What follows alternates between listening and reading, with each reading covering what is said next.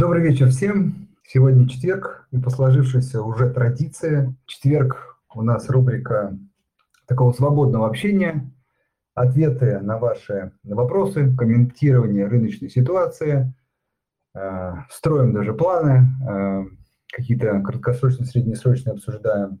Благо сегодня точно есть что обсудить. Напомню, завтра заседание Центрального банка э, по ключевой ставке, плюс рубль снова ниже 60.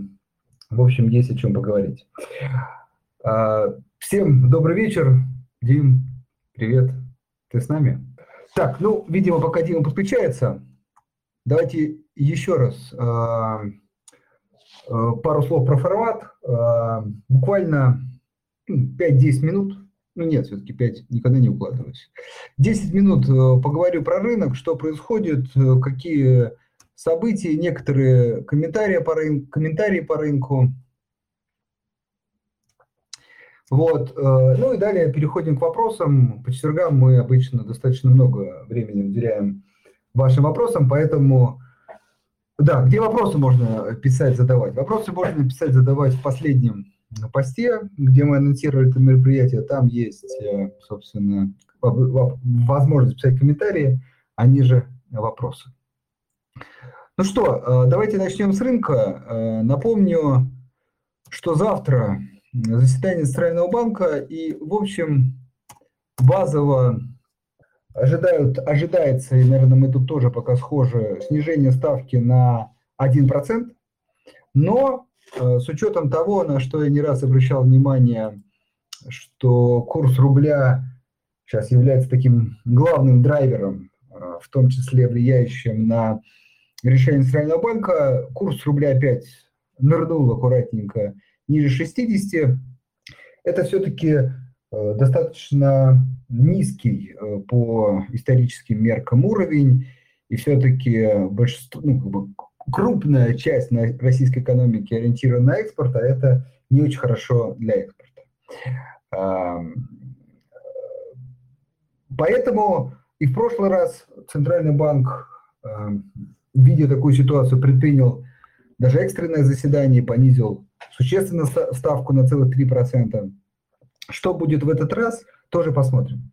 В общем, я клоню к тому, что, э, может быть, чуть-чуть и наши ожидания, и, в общем, рыночные ожидания смещаются в сторону, что может быть больше одного. То есть такой даже уже ну, гэп, да, 1-2% закладывается, то есть можем увидеть и ставку 9 уже э, на завтрашнем заседании, мы имеем с понедельника. А, кстати, надо отметить, что кажется, сейчас главный лучший актив российского рынка это помимо рубля это облигации. А, доходности на рынке облигаций также снизились и уже по а, среднесрочным, долгосрочным облигациям доходность около 9, а где-то даже уже ниже 9. Это как раз к вопросу о том, что рынок ожидает снижения. Также. В общем, э, все это, наверное, скорее позитивная э, новость э, для, и для держателей облигаций, и сейчас чуть-чуть поговорю об этом для акций. Единственное, что, наверное, с некой оговоркой позитивное для тех, кто, возможно, хотел бы вот сейчас вкладываться или не имел возможности в первой половине года вкладываться, или, скажем так, воздерживался от этого. Ставки снижаются, и вот тут, наверное, э, для них это все-таки негативный сценарий, потому что доходности падают. Эм, я сегодня постараюсь аккуратненько эту тему затронуть, потому что она скорее, э, ну только, мне кажется, будет начинать играть свою роль, эта тенденция э, будет намечаться. В общем, хочу сказать о том, что Безусловно, еще раз, облигации являются главным активом, который э, стоило, ну, задним умом мы сейчас понятно все, хотя мы об этом и не задним умом, и там, в разгар кризиса говорили. Но, э, то есть, инвестировать в еще облигации было выгодно, но вот теперь как раз хотим, хочу я аккуратненько прогноз построить по поводу того, что при крепком рубле, а мы не раз говорили, пока факторов которые могут его как-то существенно отбросить от текущих уровней а, мало. Э, вернее, они, может быть, и есть, но, как сказать, движение будет незначительно, а вот снижение экономики, ну, по крайней мере, вызвано там некими ограничениями, оно присутствует, и поэтому и Центральный банк, и Минфин уже все сказать, открыто говорят о том, что нужно стимулировать российскую экономику. А что такое стимулировать? Это значит э, двигать уровень процентных ставок в стране, э, ну, как бы просто если номинально в меньшую сторону, а если э, так сказать, экономическим термином, то в зону ниже инфляции текущей. То есть э, как бы поставить в приоритет именно рост экономики, нежели сдерживание инфляции. А почему это важно? Потому что при э, реализации этих целей к концу года, может быть, начало следующего, уже можно планы строить, ставки будут еще ниже. И, возможно, они дойдут до э, не то что до кризисных уровней, а даже до уровней, с которых начиналось повышение ставок в России еще год назад, даже чуть больше. Вот. И э, мы как бы вернемся к низким ставкам по облигациям и низким ставкам по депозитам. Почему это важно понимать? А, потому что в этом случае, э, ну, по крайней мере, акции, и тут очень важно, при сохранении э, финансовых показателей на там, докризисном уровне, да даже, может быть, минус 10, 20, 30 процентов от докризисных уровней, а, это все равно высокие уровни при текущих уровнях цен на их акции – и э, выплате дивидендов. Видите, как бы тут много факторов должно сложиться, но, по крайней мере, нам видится, что именно в таком, в таком порядке они вполне могут складываться. Так вот, э, дивидендные доходности тогда составят двузначные цифры, и не просто двузначные, а где-то это будет первая циферка 2, 20 чем-то, да, ну или в худшем даже случае будет просто двузначная, там 15, плюс-минус процентов годовых. И вот на фоне уже низких ставок по депозитам, по облигациям, акции могут, так сказать, заиграть новым, новыми красками. И, а, наверное, более рискованному, скажем так, настроенному инвестору уже, я думаю, стоит э, как бы иметь это в уме, думать над этим, ну и, собственно, наверное, строить планы по э, наращиванию портфеля акций. Но опять же, с оговорками поясню, э, кто, тот, кто уже, наверное, имеет там большую экспозицию в акциях, наверное, больше 50%, то пока это все-таки среднесрочный план, еще скорее тенденция по росту цен облигаций, по снижению ставок сохраняться. Пока, я думаю, Э, скажем так, консервативные инвесторы будут избегать акций. И, в общем, я не говорю, что это там начнется в следующем месяце. Но, в общем, мне кажется, следующий вектор развития вот этой истории, он именно такой.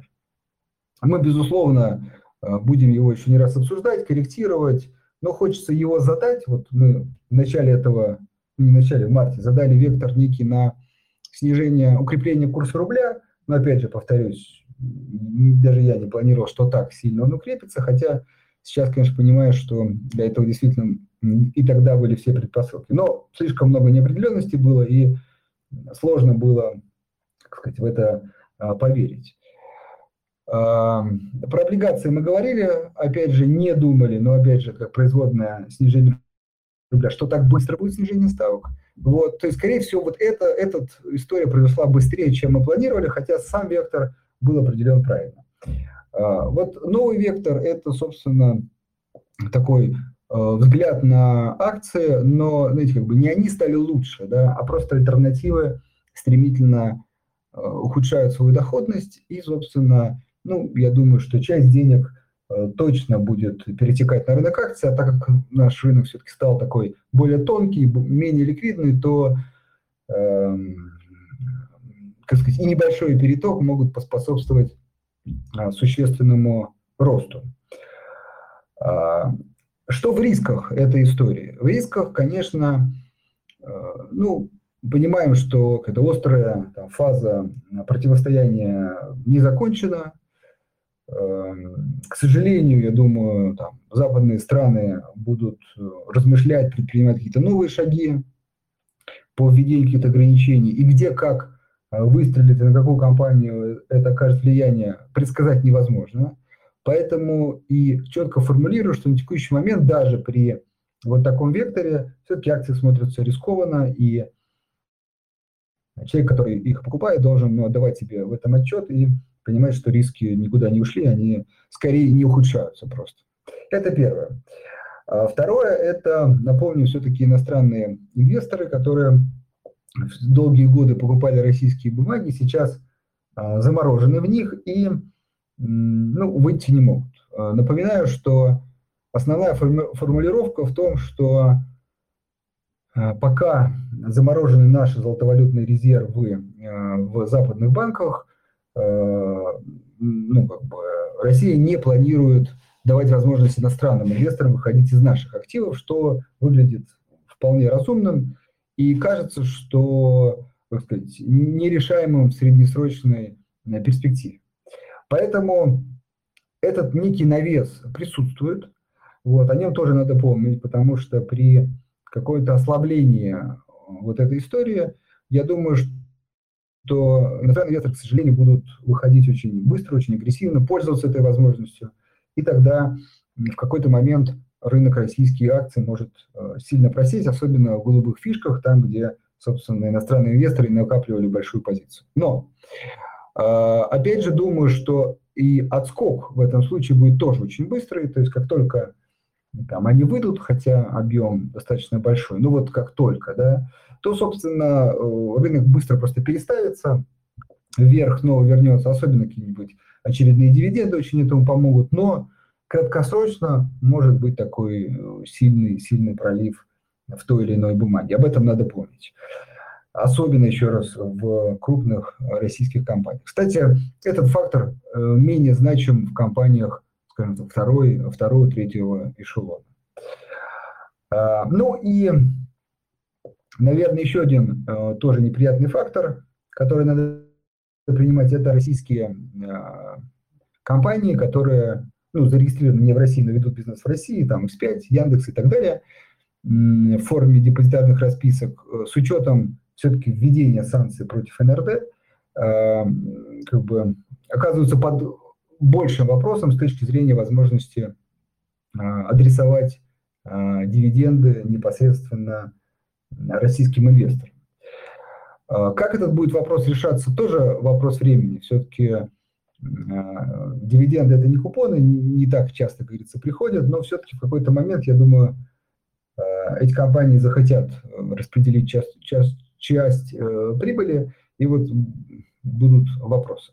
Поэтому данные виды активов тоже находятся под дополнительным риском, и, в общем, если вы их рассматриваете, то должны просто э, принять это ну, как за риск и, наверное, рассмотреть инвестицию в более долгосрочную перспективу.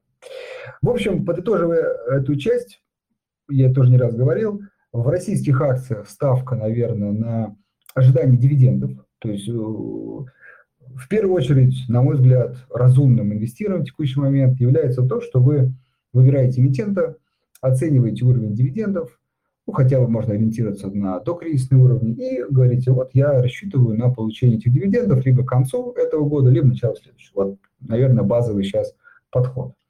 И э, честно говоря, что бы ни происходило с колебаниями цен, скорее ждете развития вот этот вот как бы триггер, да. Вот это текущий такой среднесрочный подход на рынке. Если же все-таки эти риски кажутся пока высокими, неопределенность высокая, то э, вполне можно оставаться в облигациях. Здесь э, также мы видим возможность для роста, не такую высокую, как э, было буквально 2-3 месяца назад, но все равно движение ставок скорее вниз, соответственно, движение облигаций скорее вверх.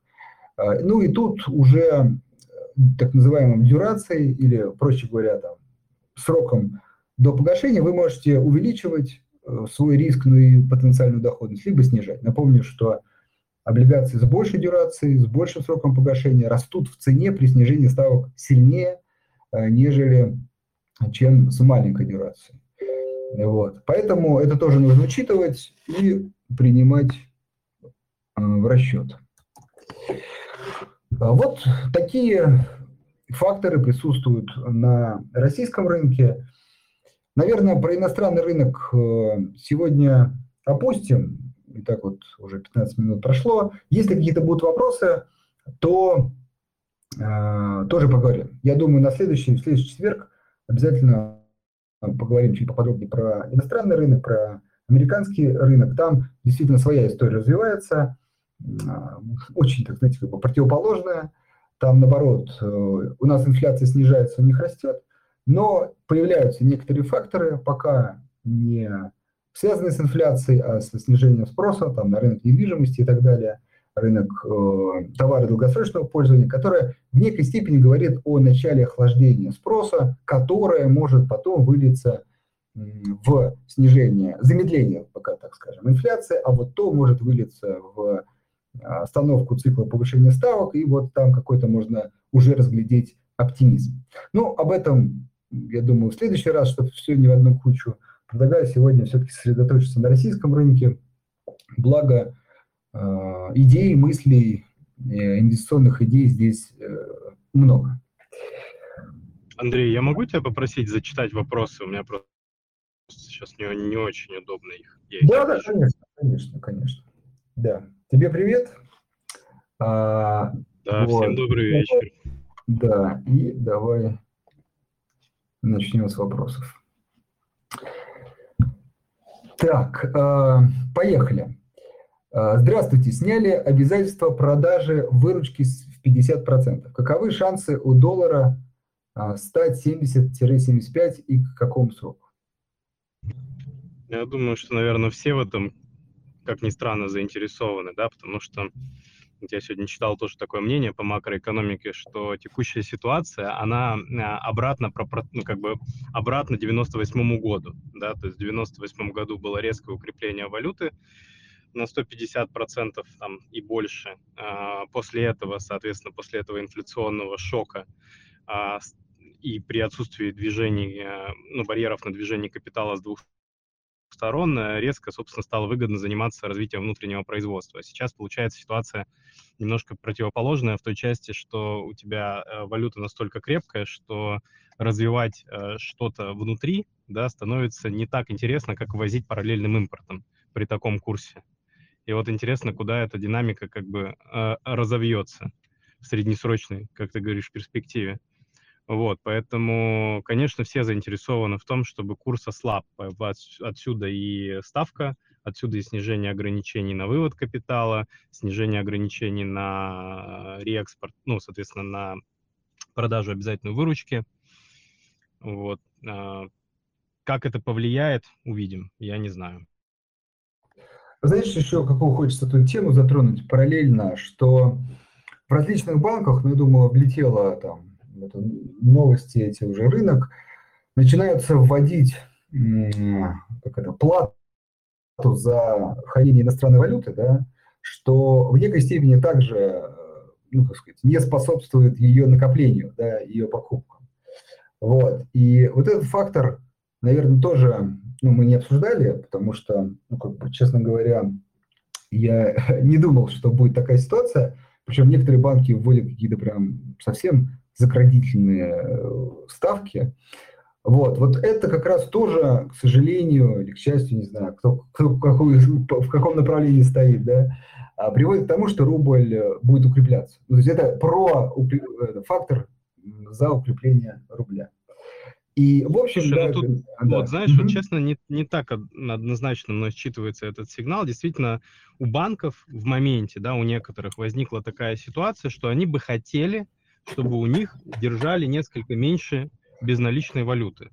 Причин тому там несколько, да, ну давай вот там прям по фактам разберемся. Во-первых, если снимут э, послабления, которые вводились э, после 24 февраля в части формирования резервов, то банально а, валюта давит на капитал.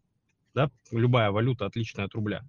Вот, это раз, да, то есть ты бы не хотел иметь много валюты, на которой ты не, не очень что-то зарабатываешь, потому что, ну, как у банка какой способ утилизации клиентского остатка? Раньше он мог, там, не знаю, облигации валютные выпустить, кредит валютный выдать, что-нибудь еще с валютой придумать, да, и в целом формировать себе такую какую-то положительную процентную маржу.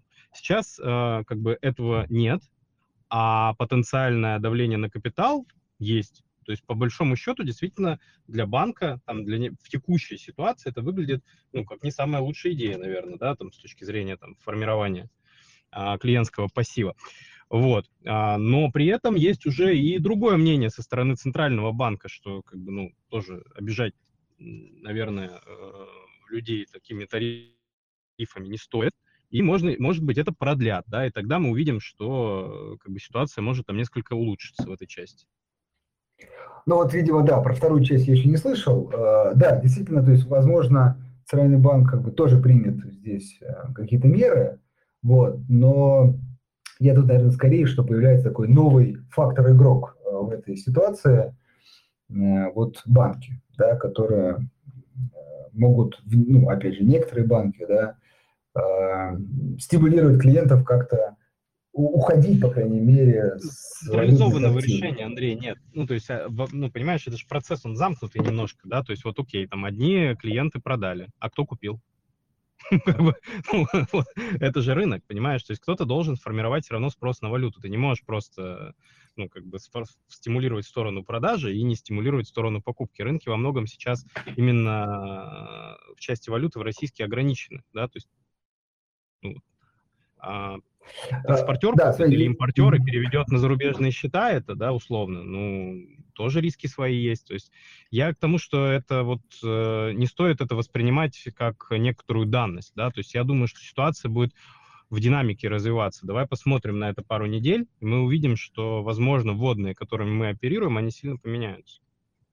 Хорошо. Я тут скорее, знаешь, как это бывает обычно. Понятно, что есть покупатель и продавец, но, э, например, как это будет? То есть будет как бы больше желания избавиться, чем купить, и просто будет такой, ну, по 60 уже не берем, а вот по 50, ну, хорошо, куплю, да, то есть условно сейчас скажешь, большими мазками. То есть вот такой, как бы, при, превалировать э, желание продавать, потому что есть какие-то ну, стимулирующие факторы. Ну, окей, ладно, подождем, я просто обозначил этот э, вопрос также, да, будем следить за ним. Наверное, вот опять же хочется еще раз на этот вопрос ответить, пока не наладим мы действительно так называемый параллельный импорт, вот в таком уже, как сказать, э, промышленном масштабе э, действительно будет э, скапливаться, как ни странно, да, валюта в стране, и не, ну, нет выхода да, ей. И понятно, что, как сказать, чем крепче рубль, тем все больше и больше мы можем что-то покупать за рубежом, вот, уже даже несмотря на какие-то более высокие цены, на какие-то издержки с логистикой, вот, ну и как бы вот какой-то баланс он должен быть найден. А, хорошо, идем дальше.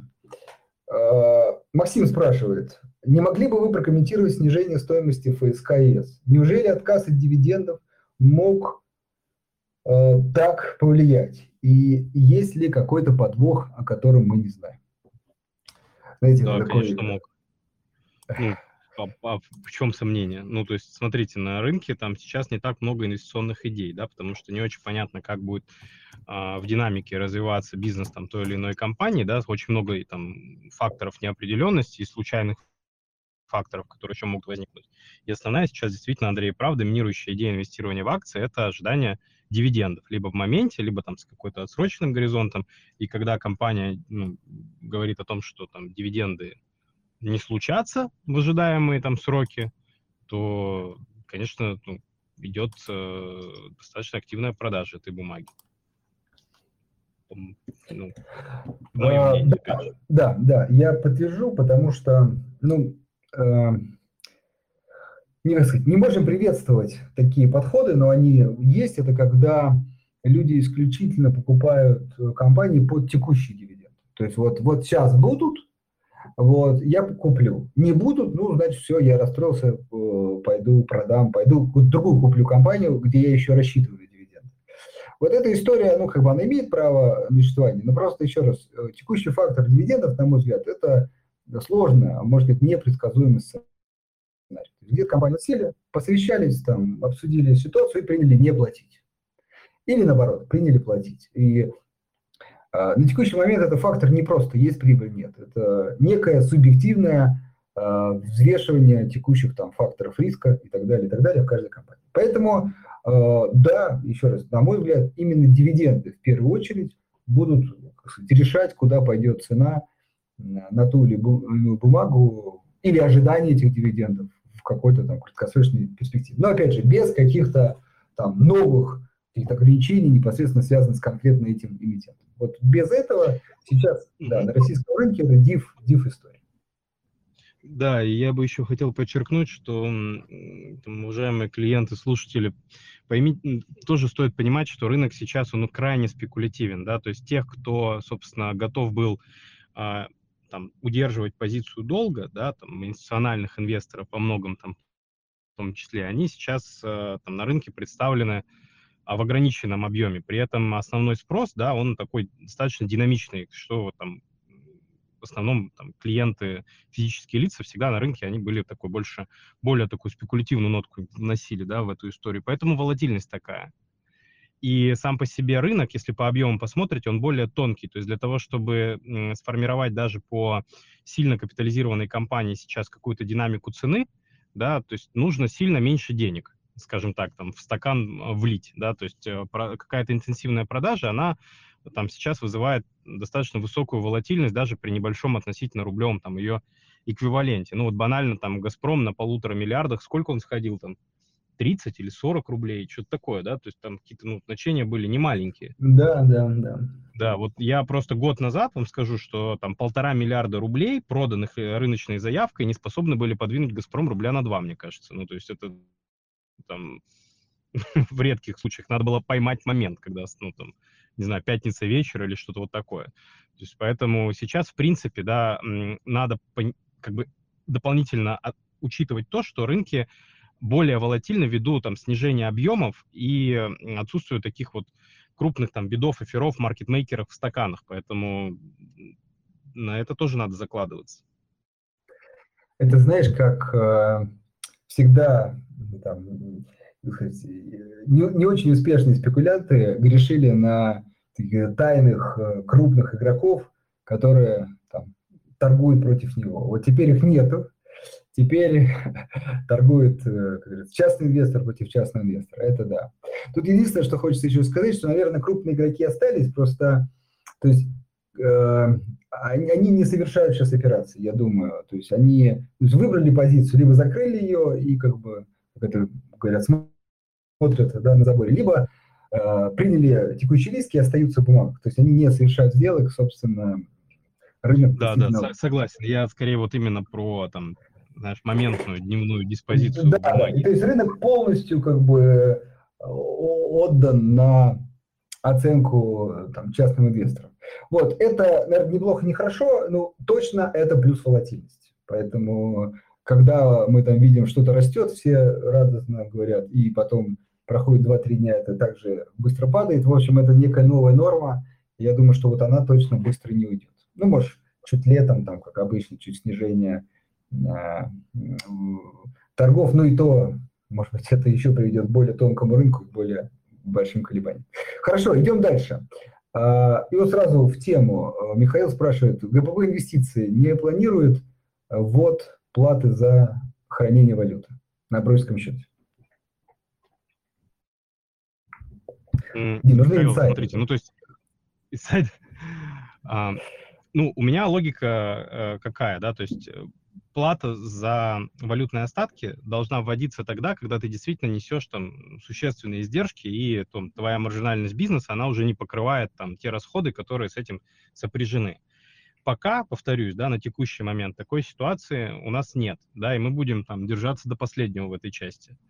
Вот. Исключаю ли я, что там совокупность каких-то событий может привести к тому, что там ситуация поменяется, да, и для нас станет там достаточно накладно держать там валютную позицию клиентов, может ли такое быть? Наверное, может, но мы там честно об этом скажем, да, то есть это, поймите, это там абсолютно для нас там прозрачная модель. Если мы не терпим убытки, то, естественно, там дополнительно э, на этом пытаться зарабатывать, на мой взгляд, это несколько неправильно.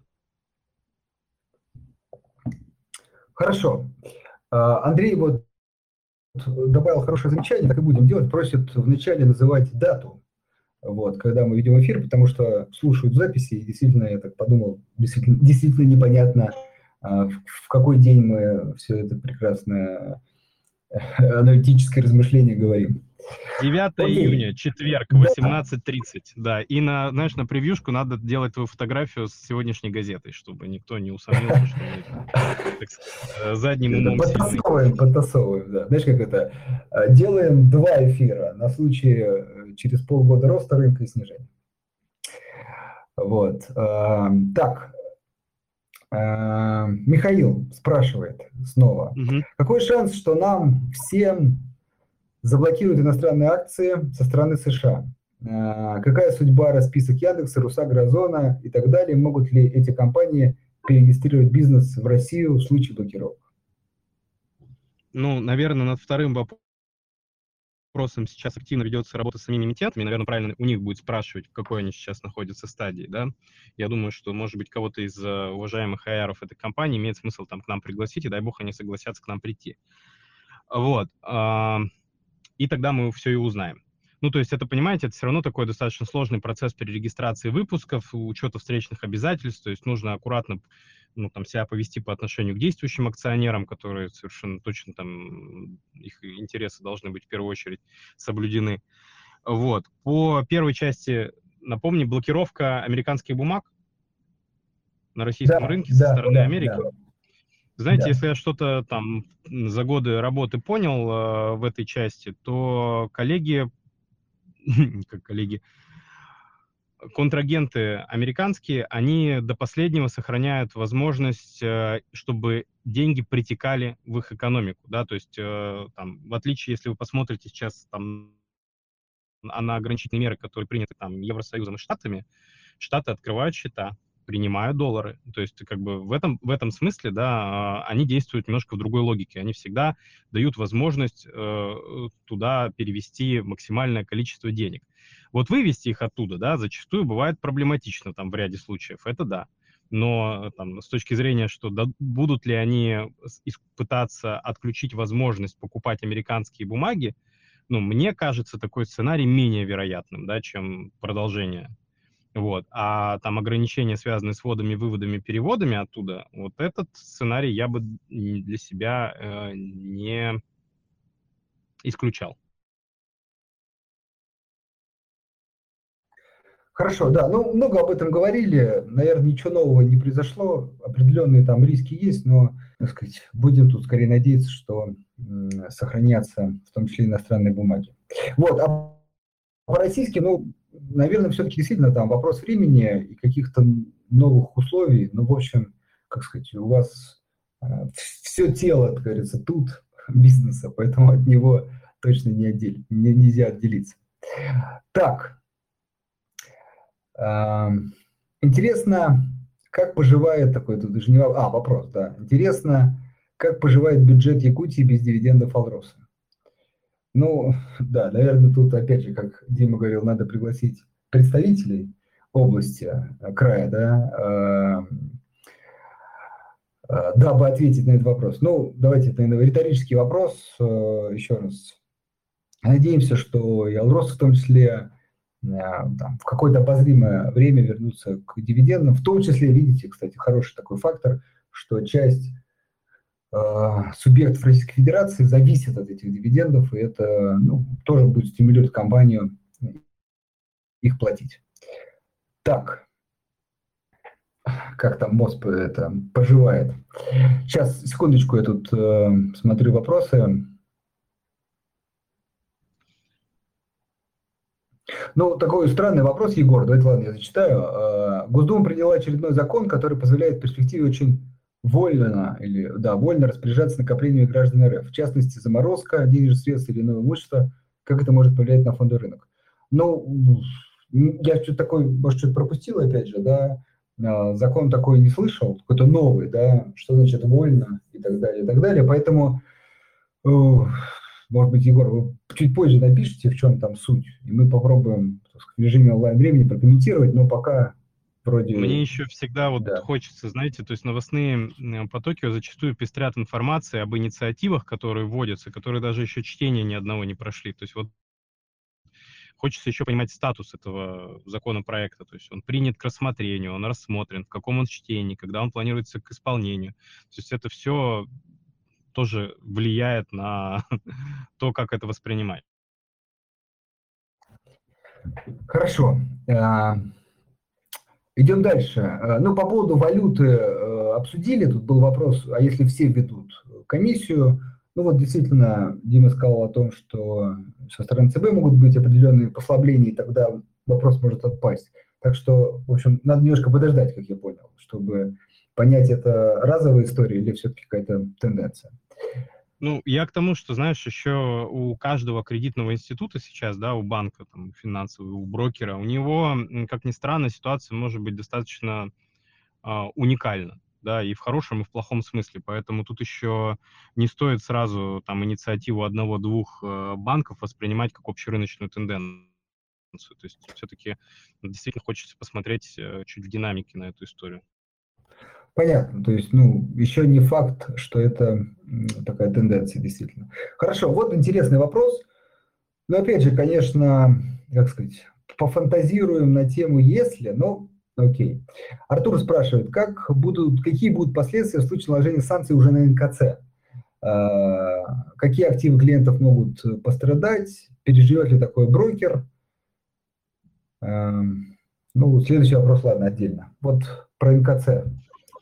Ну, давайте вместе подумаем, да, что такое НКЦ. НКЦ, по сути, это место хранения активов почти э, больше, ну, большинства там, э, операторов фондового рынка, кредитных и некредитных организаций, да, то есть там хранятся а, биржевые, по сути, деньги, которые мы подвешиваем к торгам клиентов а, в разных валютах, да, там рубли, доллары, евро и плюс там еще и валюты, которые торгуются на московской бирже. То есть, ну, совершенно точно это будет крайне э, неприятно. Тут двух мнений, наверное, быть не может. Э, биржевому обороту валюты может быть нанесен серьезный урон да, в текущей инфраструктуре.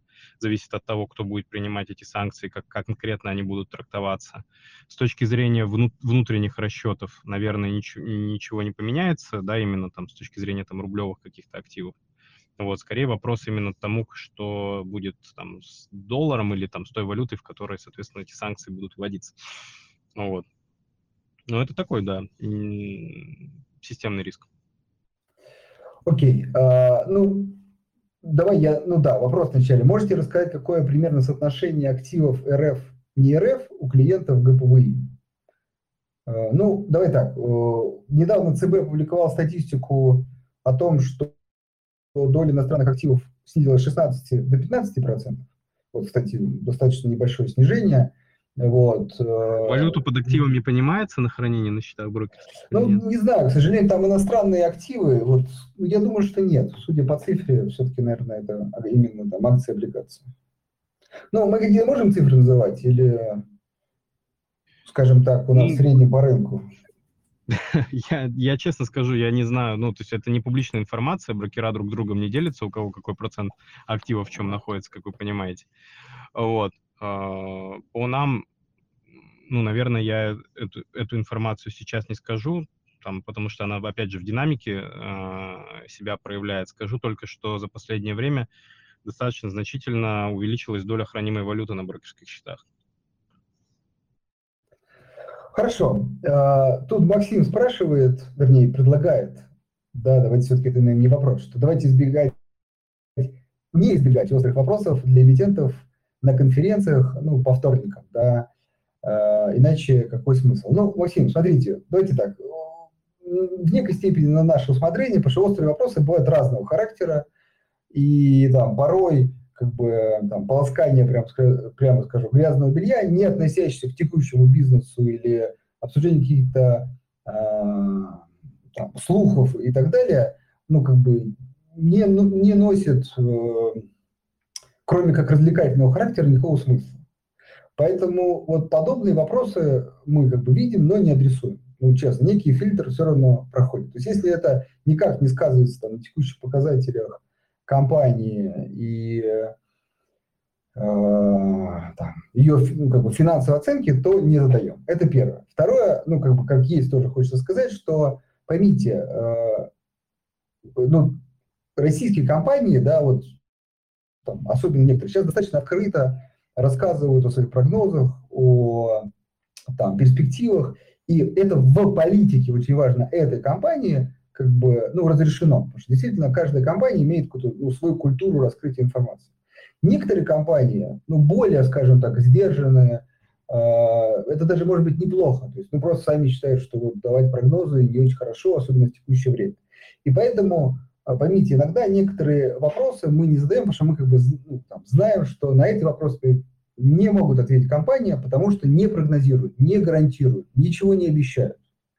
Вот. И чтобы просто ну, не слушать как бы, вопрос, ну мы не можем сказать, мы не можем сказать, мы это тоже понимаем и такие вопросы не ставим, потому что ну, только тратим время. Поэтому э, как бы два вектора. С одной стороны, мы не называем вопрос, который совсем не относится к делу, да? а второе, это если вопрос, который изначально мы знаем, что мы ответ не можем получить. Вот, как есть, говорю, такую нашу политику, чтобы да. все-таки диалог был как бы, взвешен. Я бы хотел еще стороны. отметить, что вот российский в этом плане, да, там фондовый рынок, у него очень действительно разная культура работы с э, частными инвесторами у разных компаний. Это правда там разительно отличаются. Есть компании, которые говорят вообще ну, абсолютно все, что считают там у них нет никаких там внутренних политик, то есть они, в принципе, отвечают на любые вопросы, и наоборот, когда мы их зовем на эфир, они говорят, просто зачитывайте все, мы там расскажем, что знаем, что не знаем, не расскажем.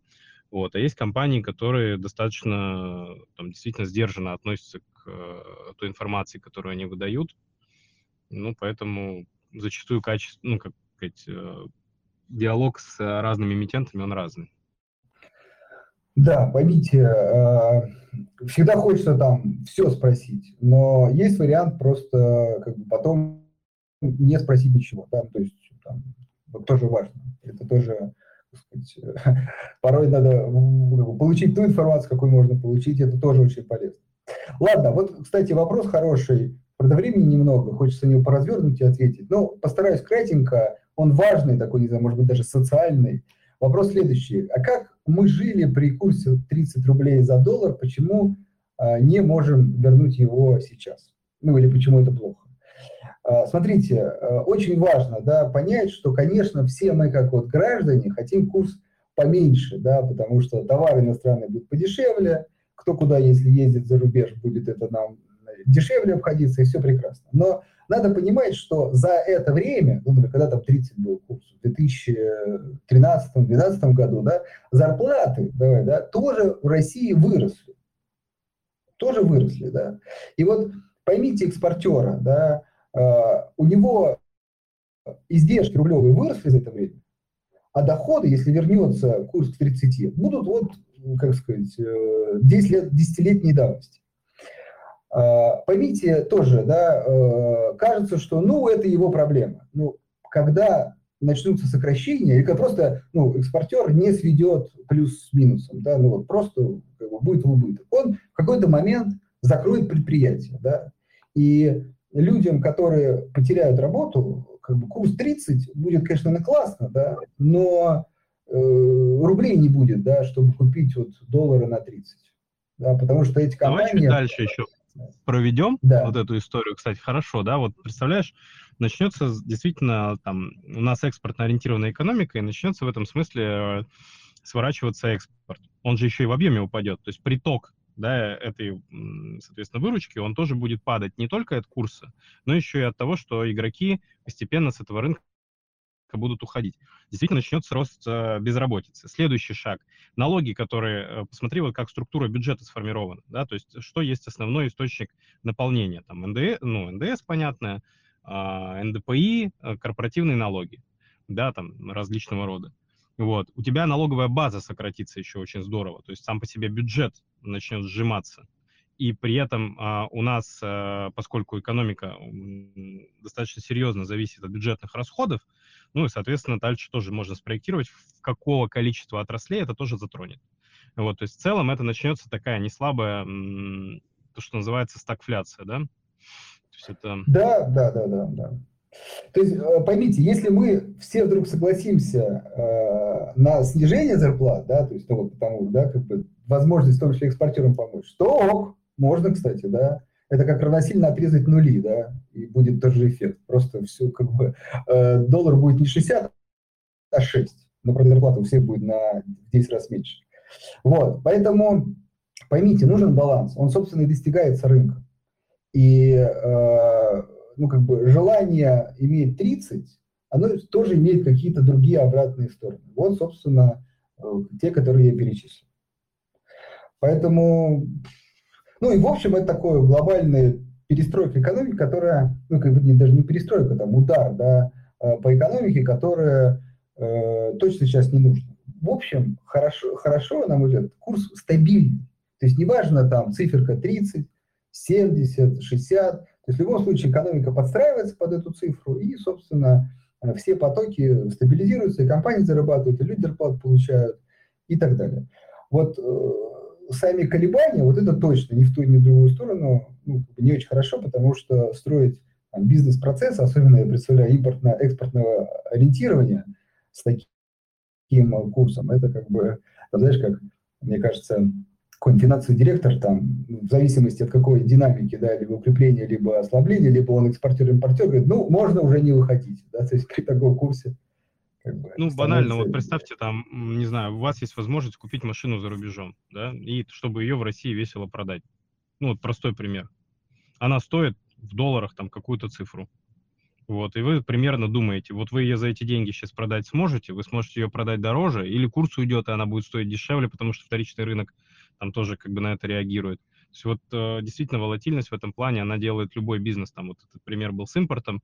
То же самое, если вы хотите что-то отвезти, вы не знаете, поскольку по факту вы будете это продавать. То есть это, конечно, не, это, не, не, не самое лучшее, что можно придумать. Это правда. Хотелось бы какой-то да. понятного паритета и какой-то вот в этом плане среднесрочной стабильности. Вот, так что, поверьте, ну, я считаю, 70 – это очень хорошо, при условии, что 70 было, там, сколько уже, 8 лет назад. То есть в принципе, это, ну, как бы, вот, вот, вот это достигалось, да, но потом, к сожалению, понятно, там факторы качнули в ту или иную сторону, и вот мы пока, так сказать, пытаемся найти это равновесие.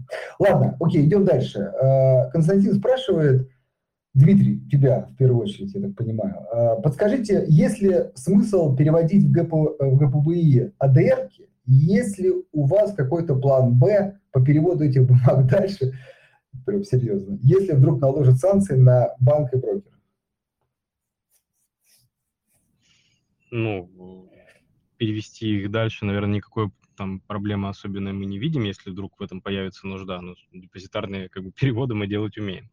Вот. А вопрос именно, как мы оцениваем там перспективы попадания в санкционные списки. Ну, на мой взгляд, ну вот вы опять же видите, как это разворачивается, и что, по сути, пока нас более-менее обходит эта ситуация стороной. То есть, а, если говорить про ограничения, которые наложены на группу Газпромбанка, это Великобритания и страны Содружества, да, Канада, Австралия, Новая Зеландия, вот. вот такого плана. Поэтому с точки зрения там основных активов, с которыми мы работаем, это рубли, а, доллары, евро, в этом плане все работает. Дай бог так и будет. Так, а, дорогие слушатели, потихонечку будем ускоряться. Может быть, чуть короче просто на вопросы отвечать. Э, Артем, вот не совсем понял вопрос, зачитаю. Если можно, чуть дальше, может быть, расшифруйте, или, может быть, ты, Дим, поймешь. Ожидание спроса на концентрат благородных газов может существенно повлиять на котировки на ЛУК и Евраз, Газпром и Сибур ожидание спроса на, на Ну, есть, да, есть там, знаешь, история, что в некоторых месторождениях газовых, да, там и, и, и ряду нефтяных есть содержание там гелия, условно, несколько процентов э, в смеси. И вот стоимость этого гелия, если при условии, что он будет извлечен, он может превосходить объем, ну, как бы стоимость нефти, например, или газа, который в сопутствующем объеме был но надо понимать, что эти уловители — это такие как бы очень неслабые технологические проекты. Я вот не помню, у кого они были, и были они, по-моему, только в пилоте. Вот, поэтому благородные, Видимо... боюсь, благо, благородные газы могут и не подъехать. Да, настолько в пилоте, что я, честно говоря, даже про такое не слышал. Ну окей, видимо, ну сложно будет, Артем, прокомментировать. Э, по крайней мере, из этих компаний точно я их все знаю, в отчетах я никогда не встречал хоть, хоть какой-то значимой статьи а, по этой части, ну, поэтому, наверное, пока нет. Я думаю, сейчас точно, ну, навряд ли там развернут э, какую-то, как сказать, добычу этих благородных газов. Окей. А, Егор спрашивает, будет очередная волна, будет ли, наверное, да, очередная волна заморозки акций американских компаний? Если ГПБ инвестиции ведут комиссию сохранения валюты, то акции единственный способ сохранить валюту. Да, куда бежать, называется вопрос. Ну, вот мы говорили про то, что не, ну, я там всем рекомендую все-таки посмотреть интервью с Романом Горюновым, да, это представитель правления Питерской биржи, вот, где он подробно объясняет, что, почему и как произошло, да, в части там блокировок.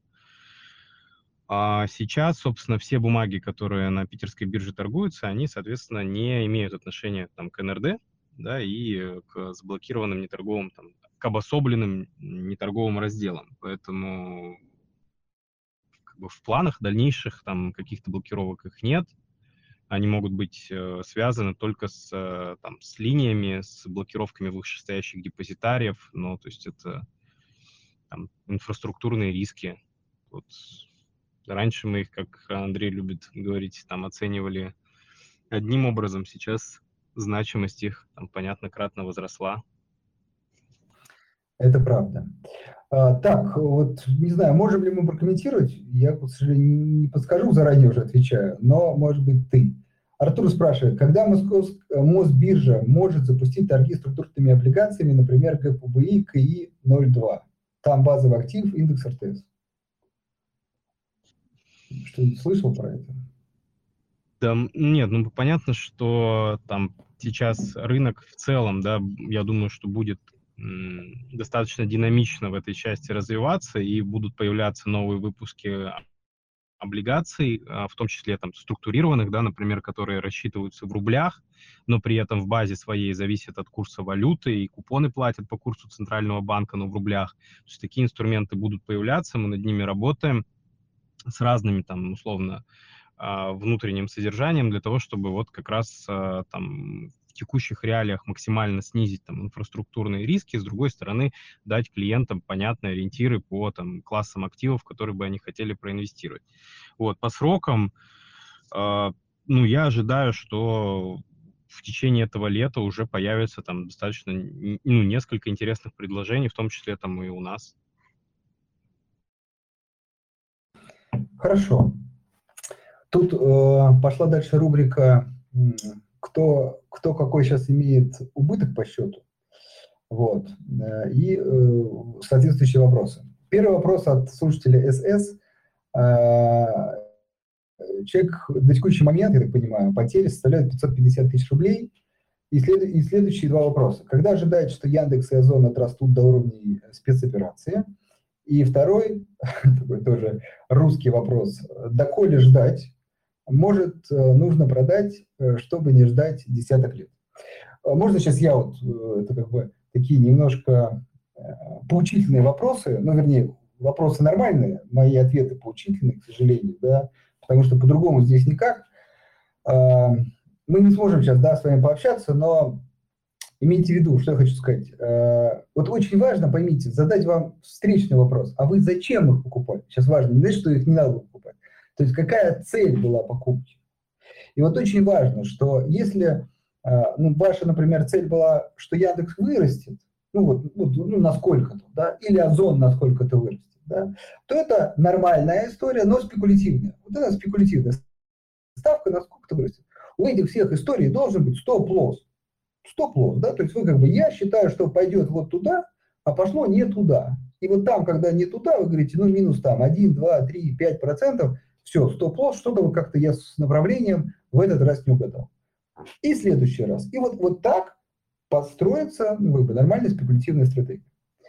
Если же инвестиционная, то тогда вопрос странен. Поясню почему. Ну, упали цены. Инвестиционная цель говорит о том, что вы рассчитываете на какую-то прибыль по компании даже в таких компаниях, как Яндекс, Озон, да, на, если совсем долгосрочно, когда-то выход на дивиденды. Поймите, какая бы ни была компания, она там растет, растет, растет, упирается в любом случае и начинает платить дивиденды, ну, либо там в иностранных акциях выкупать акции, да, выкупать акции. То есть таким образом делиться акционерами. То есть в этих прогнозах, ну, как минимум, наверное, какие-то корректировки придется внести после да, спецоперации. Но точно там кардинально ничего не поменялось.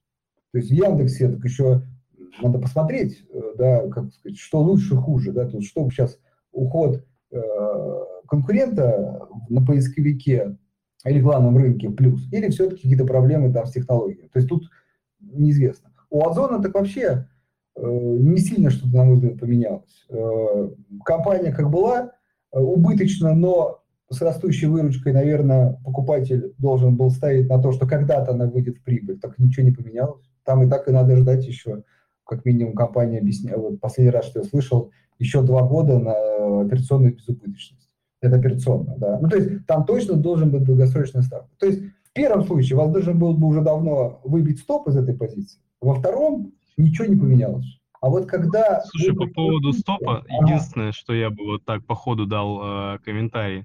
Смотри, была достаточно э, серьезная остановка торгов, да, и, и был разрыв цене между тем, по которой закрылась, и ценой, по которой начал торговаться. Там, по тем, по указанным бумагам он точно был.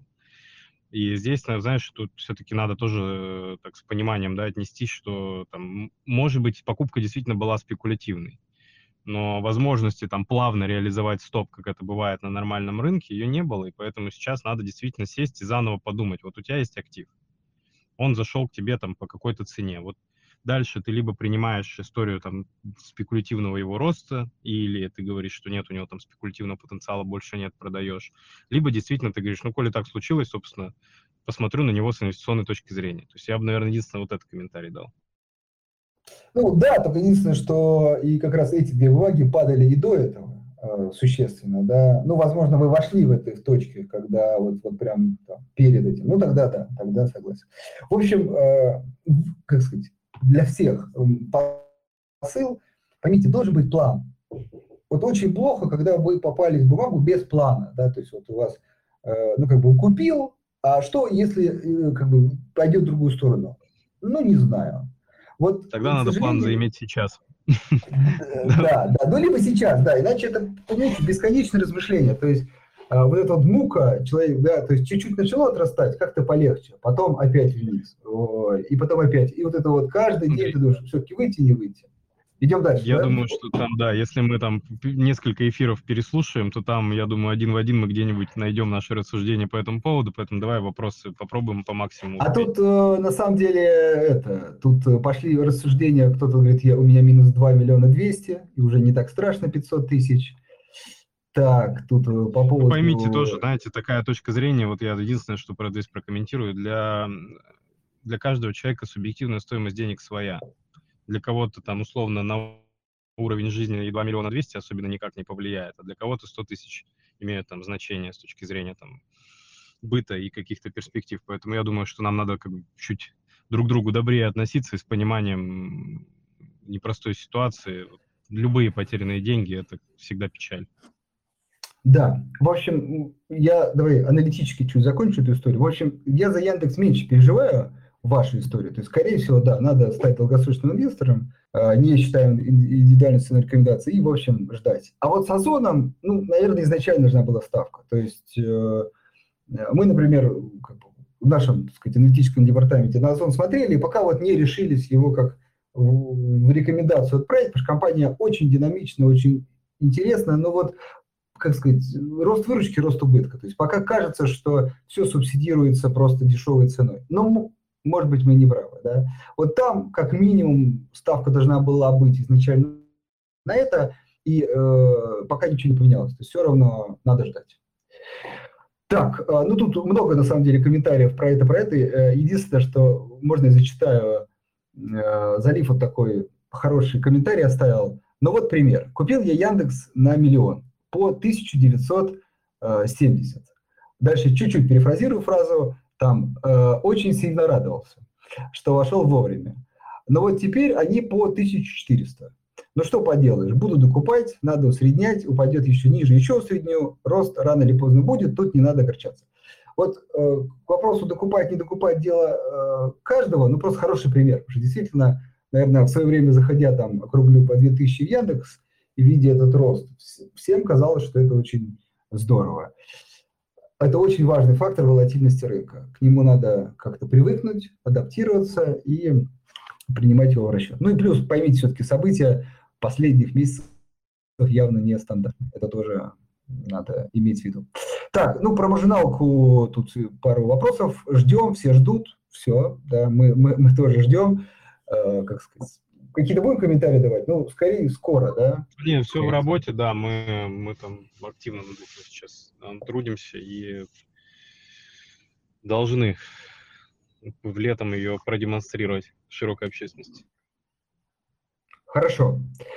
Так, э, в тут череде комментариев на вот тему с живая тема, кстати, да, с, с, с, со снижением счета. Спрашивают про Газпром. А вот что делать? Продавать после дивидендов или сейчас секундочку. А, ну... думал, либо не выходить, тут спрашивают, либо продать в начале июля, так? Ну, опять же, тут а, мне не очень нравится, что сейчас э, с акциями Газпрома, да, происходит вот такой как раз спекулятивный, э, такое спекулятивное движение именно в расчете на дивиденды, которые уже там, условно, там были обозначены и с высокой долей вероятности будут выплачены. Почему? Потому что все-таки, да, вне зависимости от того, если вы зафиксируете сейчас, ну, если это была спекулятивная покупка, ну, это неплохая идея, да, если именно вы там, спекулируете, потому что бумага достаточно серьезно на это отреагировала. Стоит ли ожидать, что в следующем году там будут сопоставимые дивиденды, ну, это, вот, мне кажется, вопрос, который правильно себе задать, и исходя из этого уже определять, вы в бумаге будете там долго сидеть или нет. Просто от того, продадите вы сейчас или после дивидендного гэпа, на мой взгляд, там принципиально финансовый результат, он не сильно изменится, просто статистически. В общем, э, э, наверное, так сформулирую. Если все-таки ставка была на дивиденды, давайте так, то, наверное, уже надо ну, подумать о продаже. Потому что, собственно, ну, как бы вы заработали в цене. Потому что надо помнить, что при выплате дивидендов будет дивидендный гэп. То есть вот ставка на то, что выплатить здесь сейчас, она уже реализовалась в ценах.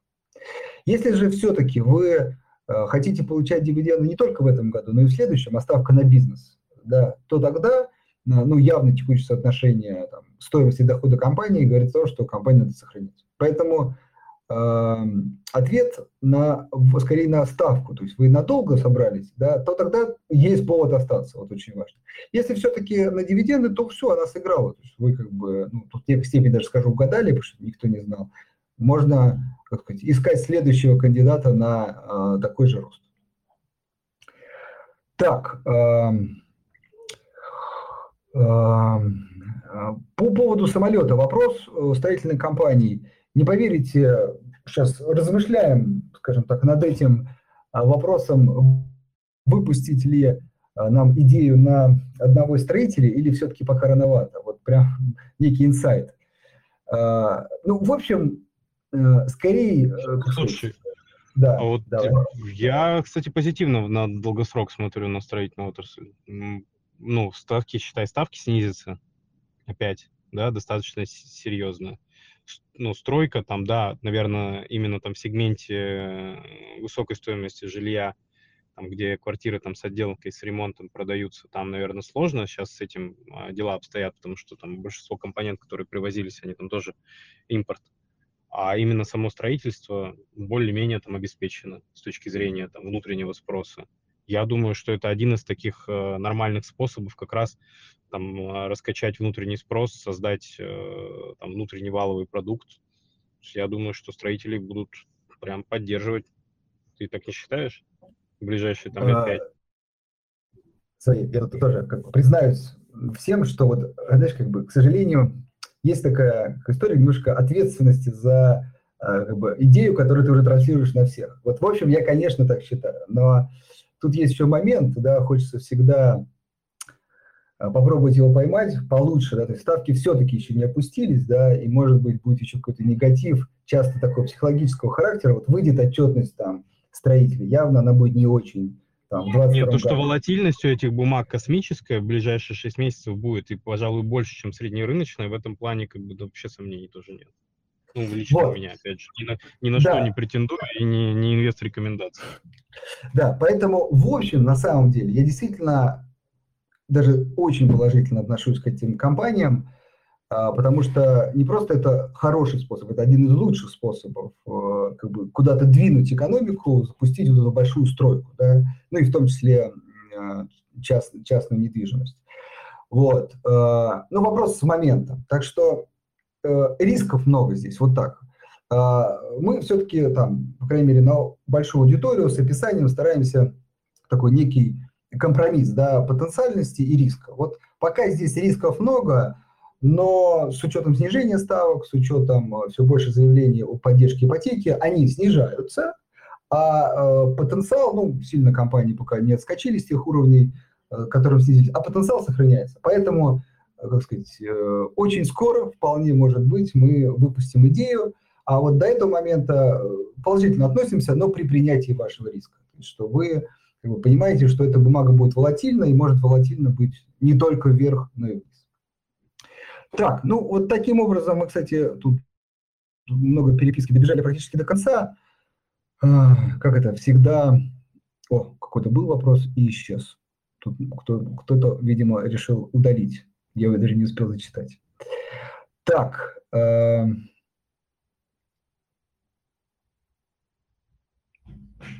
ну, последний вопрос тут э, такой, может быть, базовый, да, ну давайте его зачитаем и будем на этом заканчивать. Как облагаются налоги при внесении денег на биржевой счет, на брокерский, в налоговый на всю мою внесенную сумму? Ох, тут, короче, сложнее это.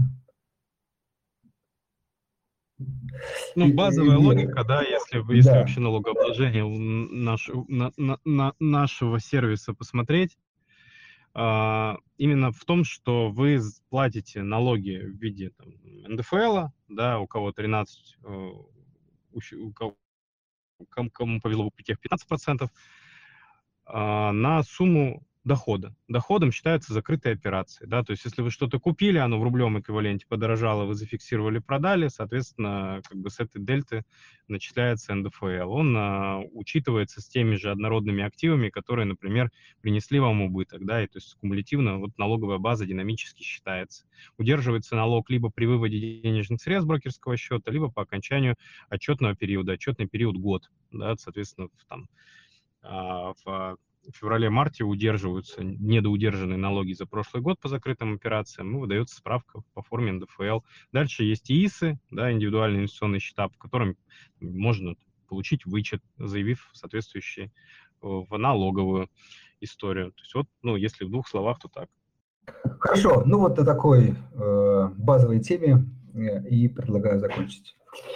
Ну что? Да, спасибо э, большое всем, да, кто принимал участие.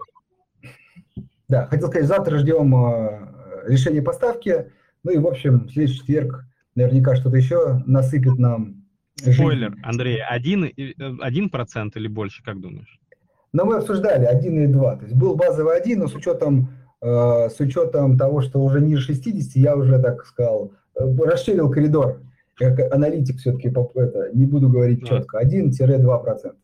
Вполне может быть и 2, а пусть будет полтора, что-то в серединке, вот так. Вполне может быть и два с текущей ситуации. Я думаю, что два, и может быть даже еще и побольше. Но вот увидим. Ну, окей, а, да. В следующий Всем... вторник с этого начнем. Всем хорошего вечера. Спасибо большое, что были с нами. Слушайте нас записи, смотрите, подписывайтесь на наш телеграм-канал, становитесь нашими клиентами. Очень будем рады. Всего доброго, до свидания. Да, всего доброго. До свидания.